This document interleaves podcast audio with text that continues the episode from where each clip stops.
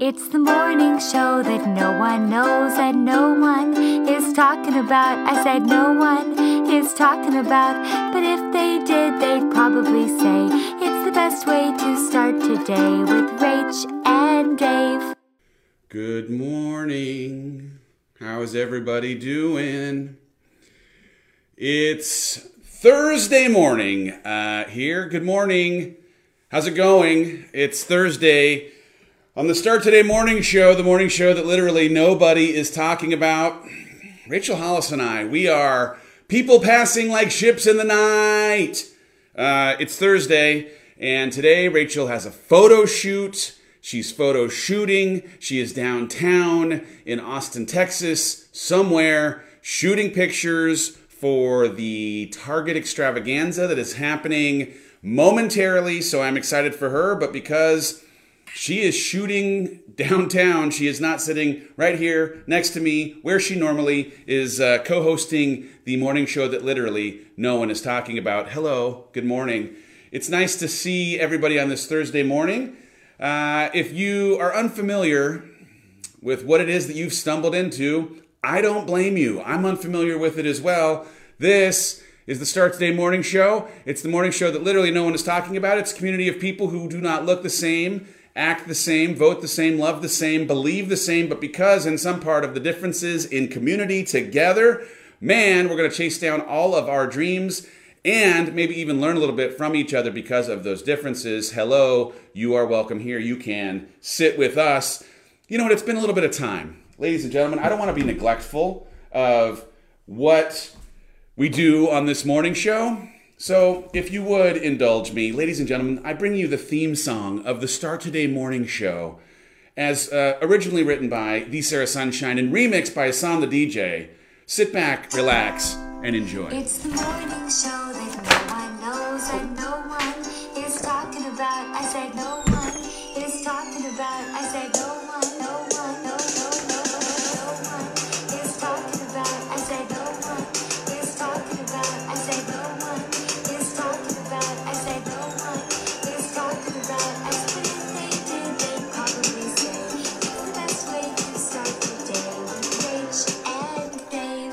How about a remix, though? Thank you, Ahsan. Ahsan is the DJ. Well, he's the DJ with the most, but he is the DJ at all of our events, among other things. He's also just a good friend, and he graciously remixed something that D. Sarah Sunshine made originally. Man, I'm excited about that. Y'all, we're part of a community that's finishing up the year strong, last 90 days style, and we've been talking this week about going all in. Yeah, or just Dave. That's right. There's no Ray. That song suggested that there's a Ray. Not today. She's downtown shooting some pictures. Bless up. We've been talking this week about going all in on one thing. And I was wondering, I wonder what it is that maybe keeps us from going all in on a single thing. And my guess is that there is some kind of fear that is attached to the worry of what might happen if you were to push yourself into that one thing and not have it work exactly as you plan. And so I was thinking maybe we should just spend a second because I am in real time experiencing this belief in there being a thing I know I need to pursue more than almost any other thing. And it scares me a little bit because it's a departure from something that I have previously known, have experience with, and am comfortable sitting in. And so if you, as a part of this challenge, have been challenged by this week, where the suggestion of thinking in the start of a new decade, thinking about the 20s. Can you, wait, just for a second, can we pause? You know, we're heading into a new decade. We're going to refer to this next decade as the 20s. I can't remember talking about the 20s since I was in history class in high school. We're rolling into something called the 20s, y'all. And as we do, you're going to have to make a decision when you're picking your things that are super, super important, that are the big difference makers, that are the first dominoes that unlock every other thing that you're hoping for in your life. And that is, are you willing to push past? Are you willing to push through the fear of what might happen if you were to focus your energy on the big things that will make a difference and not have them turn out the way that you'd hope? Not have them go exactly as planned. Not have them happen in the way that maybe in your head you think that they will actually happen, and then, man, they don't. And so because they might not, you keep yourself from even starting down the path of trying. And it's all wrapped up in fear. It's all wrapped up in the worry of what other people will think. I don't know that we're necessarily afraid of failing, but maybe more of what people will think of us for having failed. But I wrote a little bit about the idea of failure in my book, and I thought I would just spend a second reading out of it. I wrote a book. It's called Get Out of Your Own Way, A Skeptic's Guide to Growth and Fulfillment. The book, it comes out in March. It's available for pre-order right now. I'm excited about it. Proudest thing of my entire life, having written this darn book.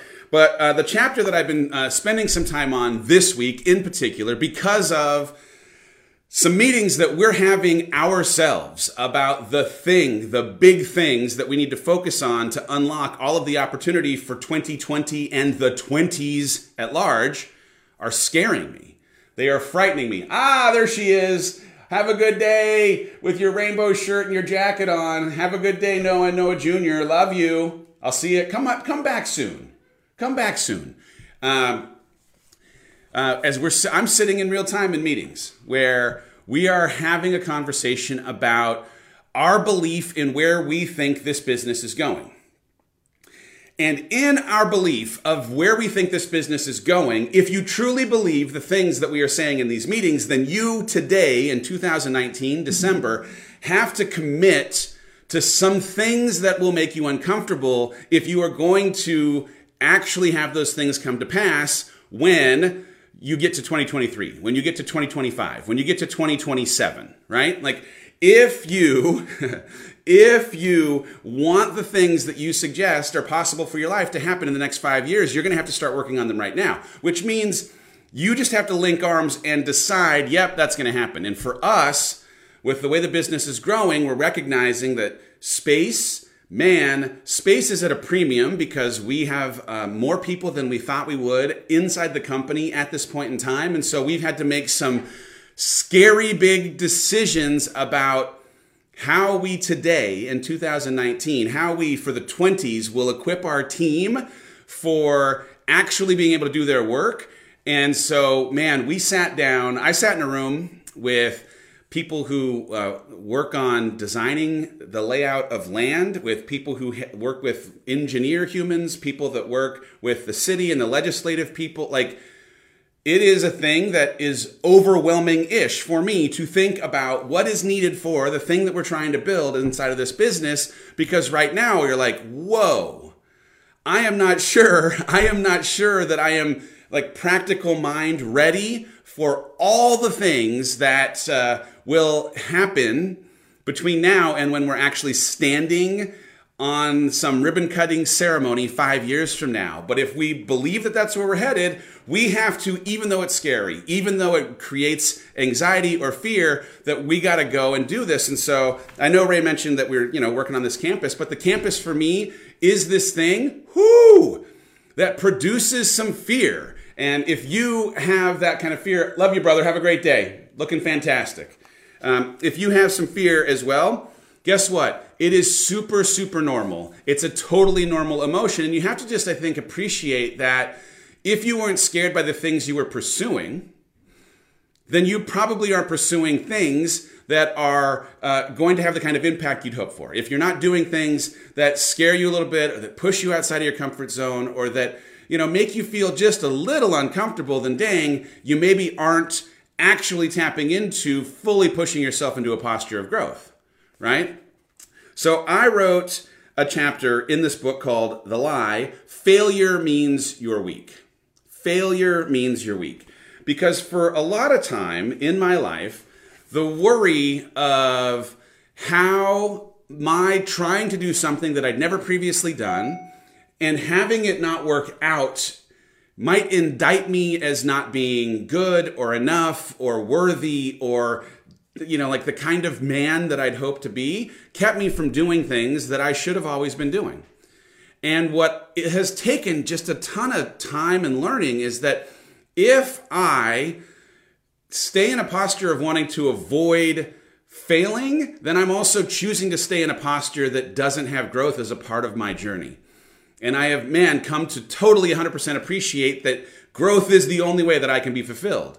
So in the same kind of if-then kind of statement, if you'd like to be fulfilled, you have to be growing. If you want to grow, you have to be chasing things that scare you, because in the posture of doing things even though you're scared, that's what courage is. That's where you're going to be pushed out of your comfort zone, and in the comfort zone, being challenged, you will grow. So my son, Jackson, in the chapter, I put a little thing up on the Instagram yesterday about he went and ran for president, right? He ran for president of his class. He did not, as it turns out, spoiler alert, win the election. And I was in real time as he came to me asking me if he was, should I run? Of course you should run. Should I, are you sure I should put myself out there? Of course you should put yourself out there. And as it came closer to the election itself, I was struggling, this will sound crazy, but go with me. I was struggling with what would help him most in life. Winning this election and feeling good about having put himself out there, and the sense of accomplishment and achievement that comes in having tried hard, worked hard, done the things, campaigned well, and winning. Or would maybe losing this election be better for him? Wait, Dave, don't you love this human? He is your spawn. Are you sure you would actually advocate in any way for your kid to not win an election? And I'm telling you, when I have to weigh what will serve him better for the rest of his life, before I knew the results of the election, I was 100% at peace with the reality that if he were to lose, it would be the thing, though it's not what he wants, what he actually needs to create the resiliency, to learn from the survivability of having put himself out there and lost, and that it didn't create some lasting long, effect, that instead it was, you know what? I lost. I got back up. I went back to school. Things were fine. No worries. Let's go. Right? I was a kid who won a bit, mostly focusing on things that were more scholastic. I was a nerd.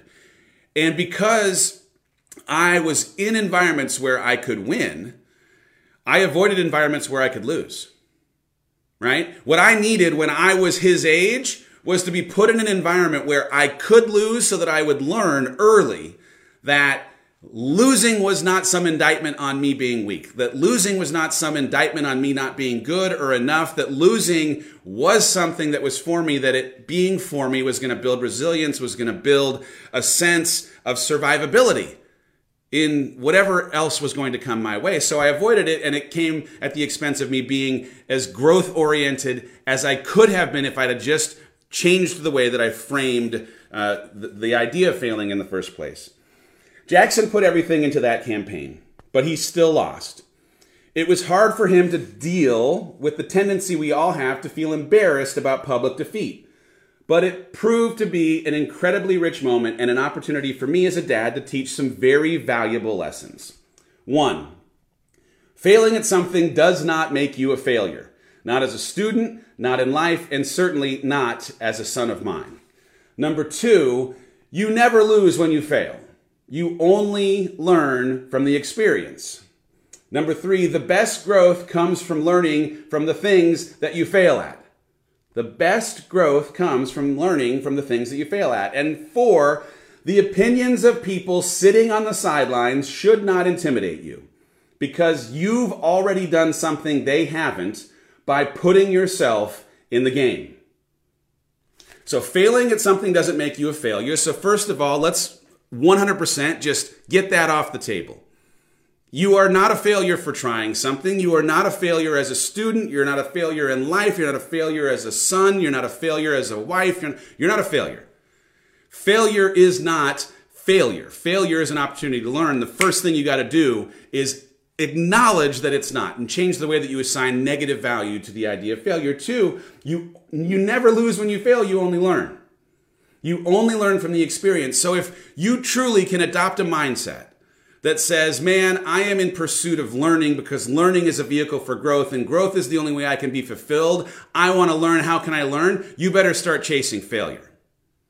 Jackson Hollis or any Hollis, non-Hollises, you better start chasing failure. The best growth comes from learning from the things that you fail at. You may in fact learn things when you win. You may in fact learn the right way to make things, to do things, to be things, to show up for other people when things are going well. You may learn. But when you can do something that you are not yet good at and it doesn't work out, you will learn unbelievably more than the times when you do something that you actually work out well. So if you can appreciate that, you know what, these mistakes, this failure, these things, they're for me. Dang it. So important, and will just fundamentally change the way as we approach the decade. It's the 20s. As we approach the 20s, if you can think differently about failure, dang it, your whole decade will be different. And that the opinion of other people sitting on the sidelines should not intimidate you because you've already done something they haven't by putting yourself in the game. Most of what you're afraid of, most of what I'm afraid of, as I sit in this room and I have this conversation about this humongous idea is, what if we do all this work and it doesn't work perfectly? What if we do all this work and it doesn't work perfectly and we're judged by other people? And the headline is, any other person that might judge us for the pursuit of building out a campus, of trying to grow a company, of thinking about how we can have maximum impact by job creation, isn't actually doing those things already. So their opinion on how we do it, even when we fail, because trust me, we fail about 4 times an hour, has nothing to do with me. They do not have any authority over whether the pursuit of our building our business is good, bad, or otherwise. They can have an opinion. It doesn't matter to me. They're not in my arena. They aren't doing this work. And whatever your thing is, they likely aren't in your arena either. The people that you're most worried about failing in front of are not even trying to do the thing that you're wanting to do. So why would you give weight? Why would you give power to their having an opinion about your pursuit and not getting it perfectly right when they won't even try? Let go of that. People are asking, what's the book called? It's called Get Out of Your Own Way: A Skeptic's Guide to Growth and Fulfillment. Now, I end every chapter. There's 20 chapters, 20 lies that I once believed that kept me in my way. And in debunking the lie, I now, in the truth that I can see, am better. And I finish each chapter with 3 tactical, tangible points of advice that if you relate in any way to this as a thing that's blocked you from being as exceptional as whatever it might be in your life, let's go. So I'm going to read you, just to give you a sense of what the end of these chapters look like, what the end of chapter things that work for me sound like. Things that helped me.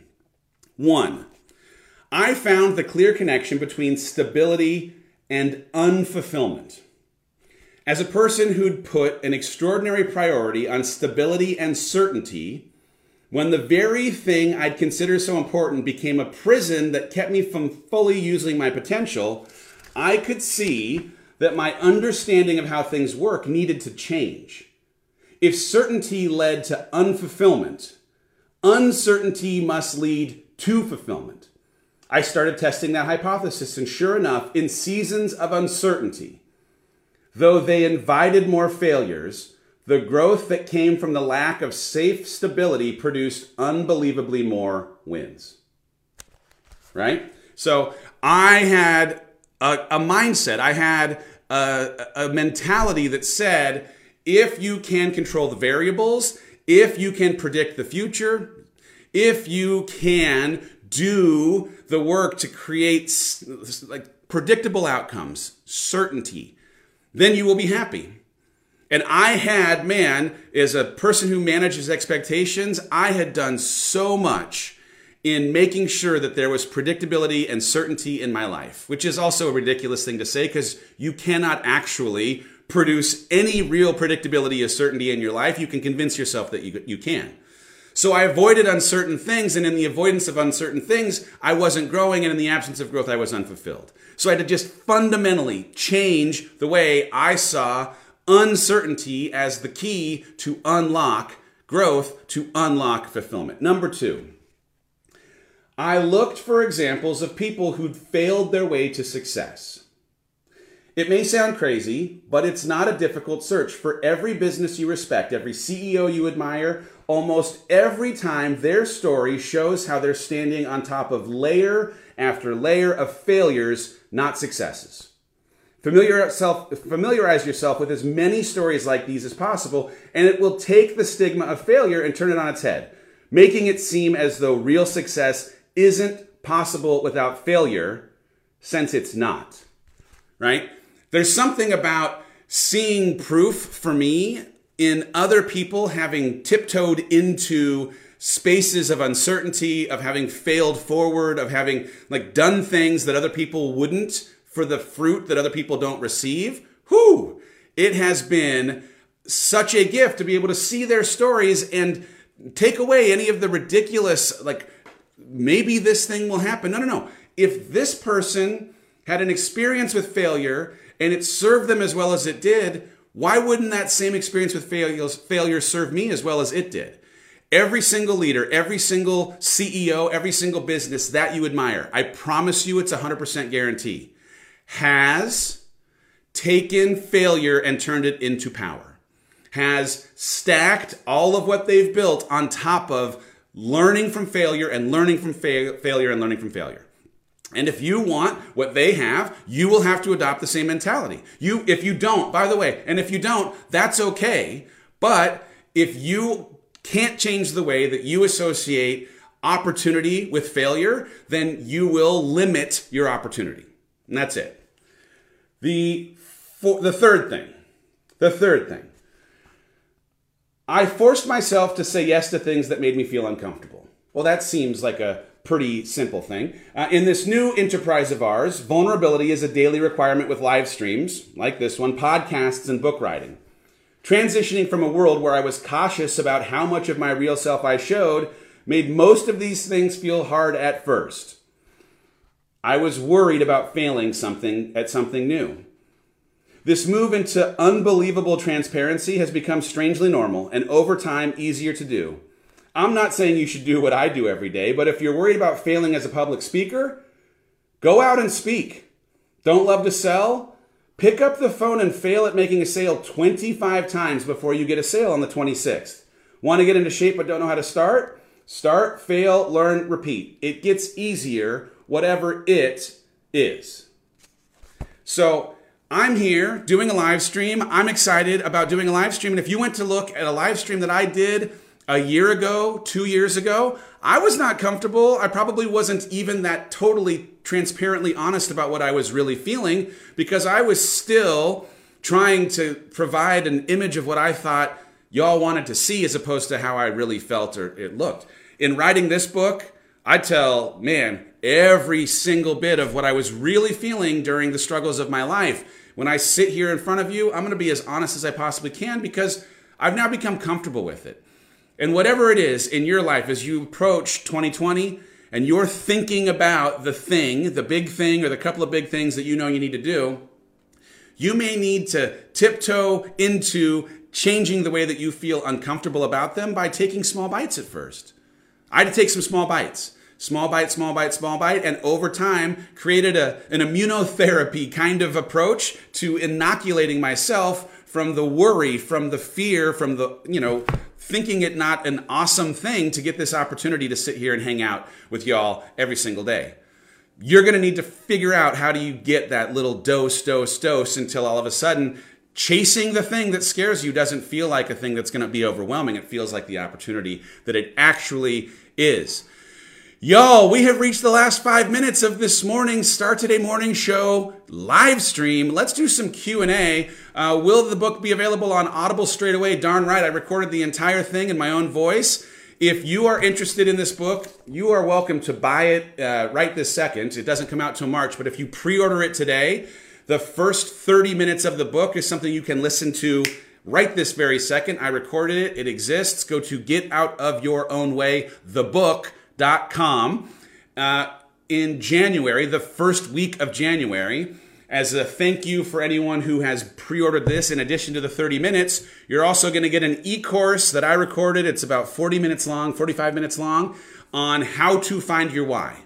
So it's a resource for the start of the 20s. If you are a person who's like, man, I know I have gifts. I know how to do, I know I have these gifts, but I just don't know what they are here for. I made something that I think is a great resource that hopefully will help you start the year off well. If you go to getoutofyourownwaythebook.com and throw your detail in there, you're going to get that sent to you the first week in January to start our 20s outright. So I'm excited about that. Let's see. Will we need to buy tickets beforehand for the book tour? You are darn right you will. If you have not heard, I am going to be doing a book tour in March and April of next year. I'm super, super excited about that. It's 24 cities, holy cow. And they start on March 12th. So we will the first week in the first week of January, a landing page is going to go up. You're going to have an opportunity to, in real time, see all the venues. And then if you are interested, you can buy tickets starting the first week in January. We'll let everyone know about it. I'm so excited. And the you know, the event itself, it's going to be me rolling up on stage, talking a little bit about the book, reading a little bit from it, telling some stories that were, you know, in the book, but also some stories that aren't. And then turning it into a bit of a Q&A, taking some pictures, having some fun. Hopefully it makes you laugh and think, challenges you a little bit, and gets you fired up for 2020. The website for the book is getoutofyourownwaythebook.com. And I'm coming to, like I say, 23 cities. Outside of maybe Florida, Alaska, and Hawaii, if you live in the U.S. or near Toronto, I'm telling you, I am coming for you. I'm coming to Toronto in Canada, and then a bunch of cities in the U.S. Let's see. Will I be in D.C.? I think I am coming to D.C. I don't remember if I'm coming to D.C. We'll see. Yeah, Europe is a thing that I'm going to do, but probably not until we get closer to Rise in London, which is in August. How am I going to handle leading the team while I'm on the road? We are building a plan out in real time to make sure that I can lead the humans on the operational side. Ray Hollis will be obviously leading all the things that she does on the creative side. We'll figure it out. We have such a great team. I'm super, super excited about that. Let's see. When does coaching start? Coaching. I'm doing coaching this year. Very excited about coaching. It is coming. January 15th is the first coaching date. There is life coaching and there is career coaching. So if you are interested in being a part of a coaching series with me, each of the coaching sessions are between an hour and a half and 2 hours long. They are pre-recorded with homework. You get them, except for January, on the first Tuesday of each month. And then we have a live Q&A. Let's talk about all the things you learned in the coaching and the homework on the second Wednesday for life and the third Wednesday for career coaching in the evening, so that we can accommodate people having obviously other things in life that might distract them on the every other day, middle of the day kind of thing. How is Noah? I mean, honestly, if you saw my stories, this poor baby, both Ray and I are dealing with a little bit of this cedar fever, but the baby is definitely experiencing it in real time. She is not her most normal self, because she's all stuffy and coughing right now, but she'll be okay. Thank you for asking. I recorded the next Tea Time with Noah episode yesterday morning. I was trying to explain this reality that, I mean, imagine trying to explain this to a 2-year-old who's dealing with a little bit of stuffy headedness. Noah, there are two paths.